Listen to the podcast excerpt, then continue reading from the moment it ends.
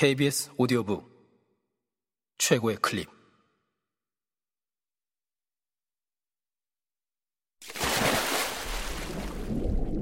KBS 오디오북.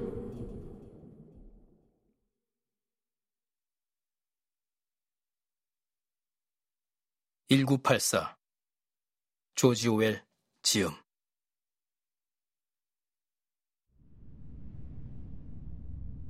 그는 심지어 당원들이 일상생활 가운데에서 쓰는 것보다 더 많은 양의 신호를 섞어가며 연설했다. 그러는 동안 사람들이 골드스타인의 허울 좋은 말 속에 혹시라도 일말의 진실이 숨어 있을지도 모른다는 의심을 품을까봐 스크린에서는 그의 머리 뒤쪽으로 유라시아 군대의 행렬을 끊임없이 펼쳐 보이고 있었다.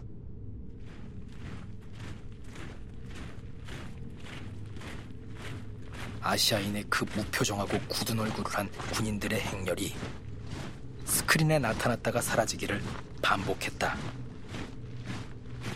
군인들의 단조롭고 규칙적인 군화 소리는 골드스타인이 내는 염소 목소리의 배경음악으로 작용하고 있었다.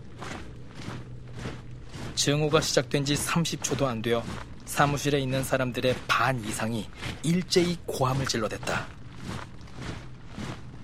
스크린에 비친 자만심 가득 찬 골드스타인의 염소 같은 얼굴과 그 뒤에 나타난 유라시아군의 소름 끼치는 병사들을 보고는 도저히 참을 수가 없었던 것이다.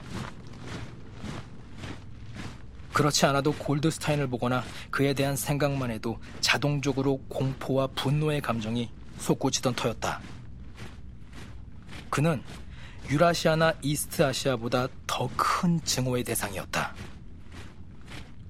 오세아니아가 그 두 나라 중 한 나라와 전쟁을 하면 나머지 나라와는 평화를 유지할 수 있겠지만 그는 언제나 변함없는 증오의 대상일 뿐이었다.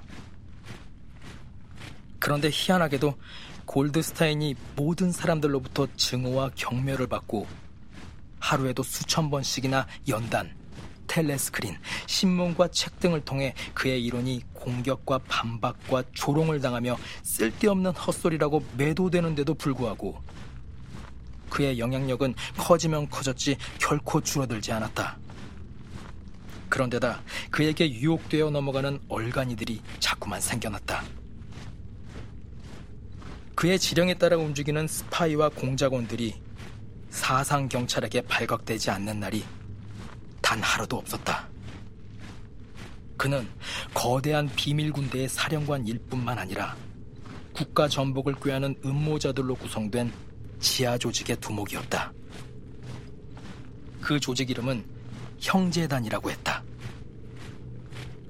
또 골드스타인이 이단에 대한 이론을 적은 무시무시한 책이 있다는데 소문에 의하면 그것은 여기저기에서 비밀리에 읽히고 있었다.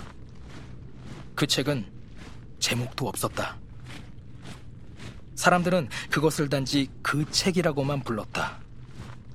그러나 이것도 희미한 소문으로만 알고 있을 뿐이었다.